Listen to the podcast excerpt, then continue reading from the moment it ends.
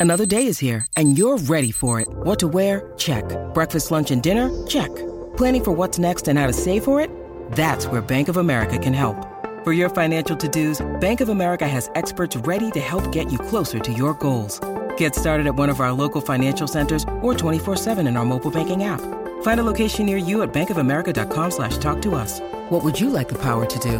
Mobile banking requires downloading the app and is only available for select devices. Message and data rates may apply. Bank of America and a member FDIC. Uh, you will want to be all around the tickets going on sale today for the Sydney Kings v New Zealand Breakers Championship Series. That is through Ticketek. The dates uh, March 3 is where it'll all kick off in Sydney. Then on March 5, it's in New Zealand. March 10, game three in Sydney. Maybe Kings will have it all done and dusted by then, 3 0. But if we go past that, uh, March 12 is in New Zealand. March 15, if they need a game number five, is back in Sydney. So the Sydney dates are 3, 10, and 15. Uh, in March, who better to talk basketball this morning? Andrew Bogut, as we reach the real pointy end of the season. Um, how excited should Sydney Kings fans be? Andrew, welcome again to the show. Yeah, good morning. Uh, excited. I mean, we've got a chance to, to go back to back. Um, these things don't happen very often. Um, at, at, times when you're in the moment, you, you might take it for granted, but um, we have an opportunity to do something very special. It's, you know, three grand finals series in four years. Uh, pretty impressive feat. How about this one, Andrew? I, and I've asked this of uh, Penrith in the rugby league of their coach uh, Ivan Cleary. Do the Kings of this season beat the Kings of last season? very tough question. Um, yeah, it'd be very, very tough. We'll see. We'll see how they finish, and I'll answer that probably in in a month's time. But look, last last season's team was very, very talented, um, as is this season's. Uh, but they're they're kind of two different teams. Last last season was kind of um, the ceiling might have been a bit higher, but I feel like this season's team was probably more consistent um, with with the way they've played. Gutsy win uh, in Game Three, wasn't it? Because I, I, know I was I was busy doing rugby league, Andrew, over the weekend, but uh, was keeping my eye and, and ears open about the about the Kings. And after Xavier Cooks picked up an ankle injury up there in Cairns, I thought, oh, gee, that's that's not good. But he, he turned out for, for game three, and they were down after the first quarter, but uh, defensively shut shut the Cairns down in the final quarter, didn't they? Six points was all they, they allowed the the Taipans to score. So um, yeah, gutsy win puts them in a, a, good position, I think, with a bit of time for any injuries to uh, to clear up over the next uh, week and a bit before they get underway. But I, I, think that's what you take out of this side, this current side. Uh, they pulled together for the, for game three. Yeah, no doubt. Look, Cairns, you've got to give them a lot of credit. They were they were great. Um, they're dealing with some injuries themselves. They guys in and out of the lineup, and they played free and physical, and they they you know, I, I felt like game two was probably the, our worst game of the season as a team. That's what Cairns made us look inferior, and it was worrisome coming back for game three. I'm not going to lie. You know, I think Cairns really did some good things, but at the end of the day, I think Cairns burned out. I, I think they were they were really fatigued. Um, myself and Luke Longley were sitting next to each other, and in that third quarter, we we noticed their their legs were really run dry. Um, even just getting to timeouts, they were slow to get to timeouts. They they looked very very fatigued, and they played real short rotations. And before our fight, before our series against them, they had two playing games as well um, in a short amount of time. So we kind of tend to think that they they really kind of ran into a wall in that third fourth quarter and gave us an opportunity to get get on top of them. Andrew, an overview because see, we're a nation. I guess our biggest um, sporting cage. We're, we're a grand final nation. Um, so you, you play a grand final on a given day, and that's it, or a given night in the case of your league. Um, the AFL, it's a one off. And we often use the saying, and it's a whole new ball game, and all those sorts of things. But basketball, this is a best of five series. Does that mean there is a little bit of different strategy, or is it just, uh, you know, your, your mental approach to it? It's it's a big stint if you're going to play all five games of that intensity, of that pressure, grand final pressure that's what makes it fun. Um, it's it's similar to the NBA. NBA is obviously seven games, and and you see, you know, I've been part of a series in the NBA that swung we up three one, and we ended up losing in the finals. You know, four three we lost. So it, it's a it's a game where or a series where you can make adjustments. Injuries play their part. Fatigue plays its part. Um, there's nuances throughout the game. There could be lineup changes. It's, it's really a chess battle, and that's what makes it so fun. You know, you can be up 2-0 and still lose a series, and you got to continue to to try and put the foot put the foot down, and um, momentum can swing very very quickly. So I, I love long series. I think they there's a lot a lot to do in them, and um, things can change. You know, to to snap your fingers.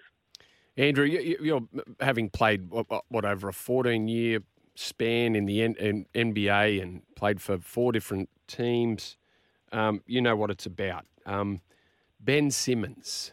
Um, it, it it seems like it's almost sad reading about what's happening to Ben Simmons. Um, do you know Ben Simmons personally, and and can like just relate what you're thinking about Ben Simmons and and what's happening to him in the NBA?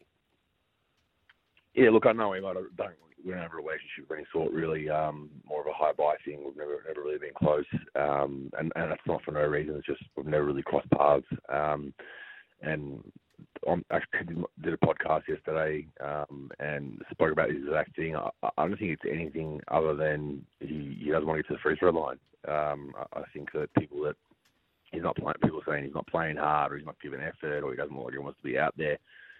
I don't, I don't think it's any of that. I think it's as clear as he has he has the yips um, at the free throw line, and I went through it through a couple of years where I was shooting the ball bad there, and it's a lonely place when you you can't knock him down. And I think everything that's going on with him right now is that if he was shooting free throws at 60, 70, 80 percent, he'd be fine.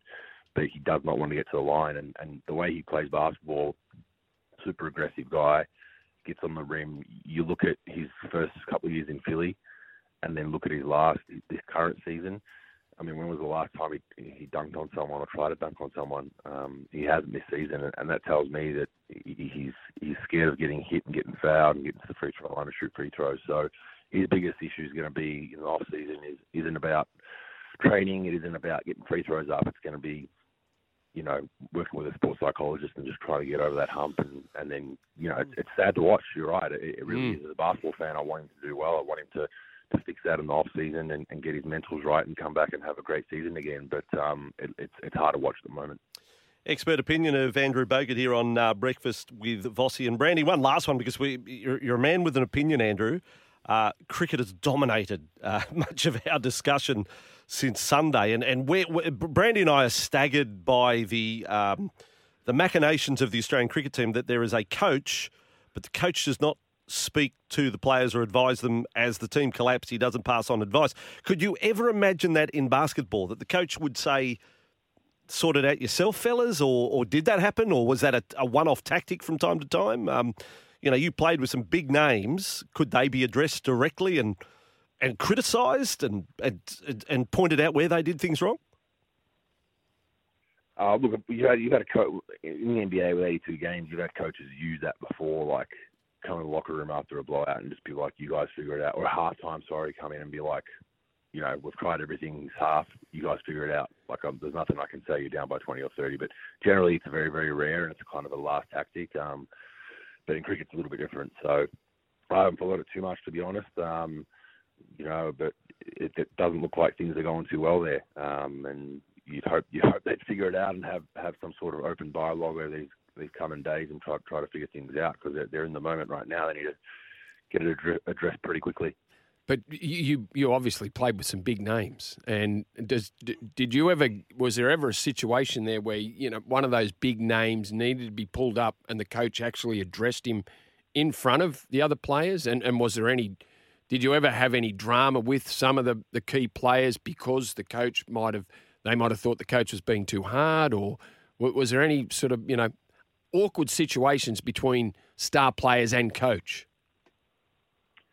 Oh, hundred percent. I mean, for those people, for those people that are Warriors fans, I mean, I was I was in the squad when, um, you know, in Oklahoma City at halftime when Draymond Green and Steve Kerr got into it. Um, it's about five six years ago now, and and there was a hot mic outside the locker room at halftime um, that caught the whole the whole exchange, which was not pleasant um, and not for not for radio or TV. So, uh, look, in pro sport, it happens. Like it's it's you know you can't take things too personally. Um, some days is going to be your day for addressing down, and if it's if it's rightful, you got to Yeah, in the moment it's frustrating. Yeah, you you got you got to take it. Yeah, I mean it's obviously it's, it's hard to hear, and, and whenever you're playing like crap, the last thing you want to hear is someone saying you're playing like crap. I mean that's just the way it goes. So, um, Nice. but it's it's, it's changed the NBA a little bit. It's a bit more precious now, Mm. but there's still coaches that that will get after you, and, and generally a lot of times it's done in the film room the next day or the video room, pointing out like so you've actually got factual information and be like, look, this is what you did. This we need to, you need to fix this, or you're not going to play. Yeah, may- Yep, may- yep. maybe a good idea then if players and the cricketers don't listen to this program because the uh, the uh, open line gives plenty of advice, free advice, and it's not always very positive. Andrew, it is great to talk basketball and other things with you this morning. Go the Kings. No worries. Cheers. Thanks. Andrew Bogut on the program. Great to have a sporting legend on breakfast with Vossi and Brandy. Vossi and Brandy here. Hope you enjoyed this podcast. Don't forget, you can listen live to the show every weekday morning from 6 till 9. Tune in through 11:70 a.m. in Sydney or anywhere in the world through the SEN app.